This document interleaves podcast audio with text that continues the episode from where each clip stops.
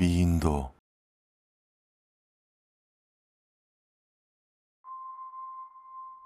난 도쿄에서 고미술 관련 물건을 다루면서 입에 풀칠을 하고 있는 사람입니다. 그런데 이 일을 하고 있노라면 가지각색의 불가사의한 현상에 마주치곤 합니다. 이 이야기는 지금까지 겪었던 일 중에서 가장 강렬했던 일에 관한 것입니다. 사건은 삼 년 전에 일어났습니다.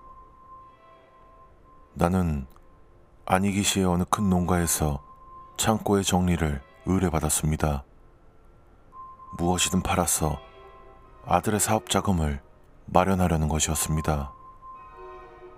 나는 바로 그 훌륭한 창고석을 친구와 함께 뒤지기 시작했습니다. 눈에 띈 물건을 살펴보고 있는데 갑자기 친구가 "오호" 라고 중얼댔습니다. 무엇인가 흥미로운 물건이라도 찾은 것인가 싶어 친구에게 다가가 보니 친구는 한 장의 그림을 열심히 보고 있었습니다. "카노 오빠인가?" "어, 틀림없지. 누가 그린 건데?" 친구는 그림이 들어있던 상자에 감정서를 살펴보았지만 아무것도 써져 있지 않았습니다. "무명 화가의 작품인가?" "아니, 어두워서 잘 보이진 않는데 상태로 봐선 에도 중기의 작품이야. 메이와나 아니이쯤? 어쨌거나 밝은 곳에 나가서 낙관이랑 서명을 한번 조사해보자.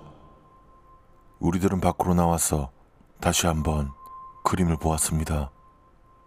그림은 눈이 확 뜨이는 미인도였습니다. 화풍은 확실히 간호파였고 선은 두껍고 색은 선명했습니다. 그러나 그림 어디에도 서명 같은 것은 보이지 않았습니다. "무명이라지만 이건 훌륭한 그림이야." "자, 그래. 그럼 빨리 돌아가서 조사해보자." 우리는 의견을 합치고 주인에게 돈을 지불한 다음 다른 두어 개의 잡동사니와 함께 그 그림을 가지고 돌아왔습니다. 그 후 그 그림이 초래할 불행은 생각조차 못하고 말이죠. 이나기에서 돌아오는 길에 우리는 차 안에서 그림에 관해 이것저것 이야기를 나눴습니다. 카노우파는 에도 화단에서도 보수파로 알려져 있습니다. 작품의 대상은 대부분 풍경이나 동물, 정물이지요. 그러나 에도 문화의 본류가 사무라이에서 상인들에게로 옮겨감에 따라서 그림의 대상도 배우나 미인, 귀신 등으로 변해갔습니다. 그것이 바로 우키요의 문화라는 것이죠. 그러나 카노우파는 그런 변화에 순응하지 않았습니다. 그렇지만 카노우파의 화풍을 따른 화가 중에도 그런 격식을 싫어한 나머지 야인으로 살아간 젊은 화가들이 많았다고 합니다. 그렇다면 이 그림에 작가의 이름이 없는 것도 이해할 수 있는 일이죠. "혹시 영국산일지도 몰라?" "에이, 설마 그럴 리가." 그렇게 떠들면서 가고 있는데 문득 창 밖으로 시선을 돌리니 평소와는 전혀 다른 광경이 눈에 들어왔습니다. 우리들은 어째서인지 후키가와 부근을 달리고 있었던 것입니다. 나는 놀라서 친구에게 물었습니다. "너 외원에서 고속도로로 빠진 거 맞아?" "어, 왜 이런 곳에 있는 거지?" 친구도 고개를 갸웃거릴 뿐이었습니다. 외원에서 고속도로를 나온 것은 기억하고 있었습니다. 단지 오 분 정도 사이에 후키가와에 와 있던 것입니다. 우리는 여우에 홀린 것 같다고 생각하면서 차를 가게가 있는 미나모토구로 향했습니다. 그렇게 가게에 돌아온 우리는 다시 그 미인도를 살펴보았습니다. 그림에는 여자가 한쪽 무릎을 세운 채 단정하지 못하게 앉아있는 모습이 그려져 있었습니다. 여잔 하급 유녀인 듯 했습니다. 흐트러진 머리에 비녀가 한 개, 빗이 한 개 있었고 풀린 머리는 윤기 강합니다. 마루된 옷은 세밀한 세로 줄 무늬에 나팔꽃이 그려져 있었습니다. 옷을 걸쳐 입고 허리띠를 수수하게 허리에 감고 있는 모습은 한여름에 정사를 끝마친 후를 그린 듯 했습니다. 옷자락이 흐트러져서 새하얀 넓적다리가 보입니다. 마치 그 안에 비밀스러운 곳마저 보일 것 같았습니다. 여자는 옆으로 얼굴을 가리고 있어서 입가는 보이지 않았습니다. 우리는 말을 잃었습니다. 흐트러진 머리를 묘사한 그 세밀함과 나전으로 만든 빛의 치밀함, 그리고 기모노의 선명함까지. 이런 그림을 그릴 수 있는 화가는 도대체 누구인지 궁금했습니다. 그렇지만 무엇인가 기분 나쁜 꺼리껴지는 감각이 느껴졌습니다. 마치 한밤중에 아무런 이유 없이 불현듯 불안해지는 것 같은 느낌이었습니다. 이유는 여자의 눈이었습니다. 우리들에게 곁눈질하고 있는 찢어진 것 같이 길고 세밀한 눈 속 눈동자는 마치 바늘로 찍은 것 마냥 작았습니다. 친구 역시 같은 것을 느끼고 있었던 것인지 순식간에 그림을 말아서 원래 있던 상자에 집어넣었습니다. 그리고 나에게 말했습니다. 뭐랄까? 뭐라고 해야 할까? 기분 나쁜 그림이지? 어, 좀 그렇네. 시간도 늦었고 오늘은 이쯤하고 갈까? 그리 늦은 시간은 아니었지만 친구는 빠르게 자동차에 올라타고 집으로 돌아갔습니다. 나도 가게에 불을 끄고 집이 있는 이 층으로 올라갔죠. 그리고 이상한 일은 그날 밤부터 시작됐습니다. 그날 밤 나는 돌아가신 할머니의 꿈을 꾸었습니다. 할머니는 내가 태어나기 전에 돌아가셔서 나는 얼굴조차 본 적이 없었지만 영정에 있던 얼굴과 옷을 입고 계셨습니다. 할머니는 슬픈 듯한 얼굴로 내게 말을 걸려고 하셨습니다. 그리고 그 순간 난 요란스러운 전화벨 소리에 잠에서 깨어났습니다. 전화는 친구의 아내가 건 것이었습니다.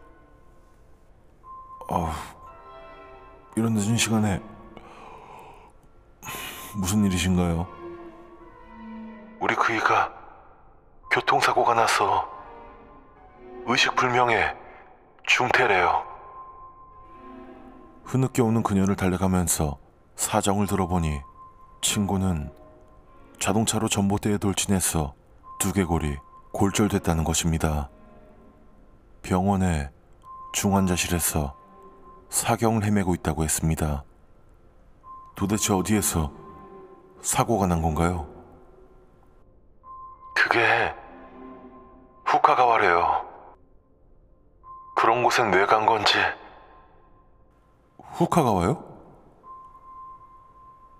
난 무심결에 부인의 이야기를 끊어버릴 정도로 큰 소리를 질렀습니다. 아, 예, 어쨌든 그럼 바로 병원으로 가겠습니다.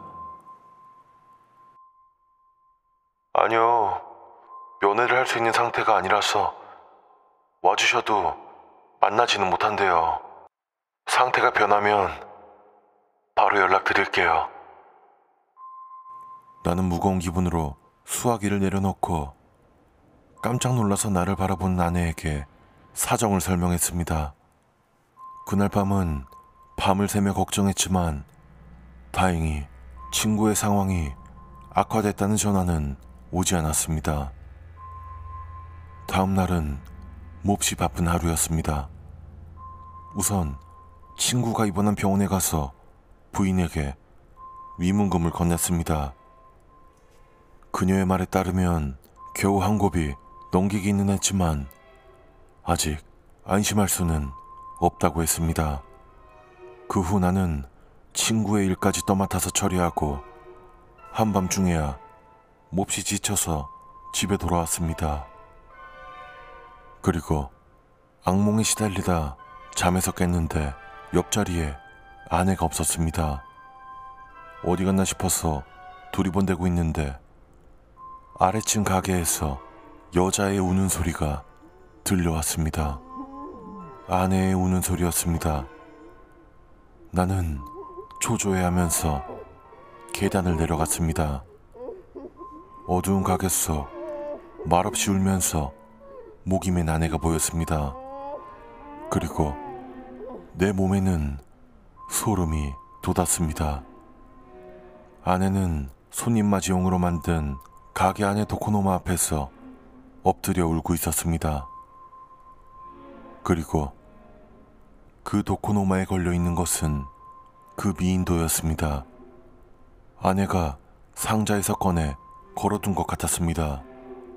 나는 멍하니 걸어가 아내의 곁에 가서 어깨를 살짝 감싸 안았습니다.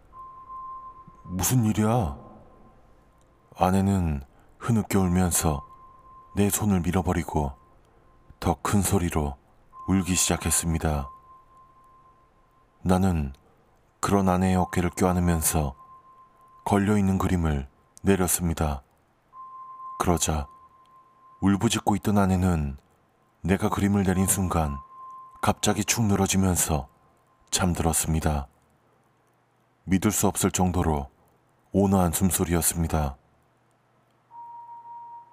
다음날 아내에게는 무슨 일이었냐고 물었지만 아내는 어제 일을 전혀 기억하고 있지 않았습니다.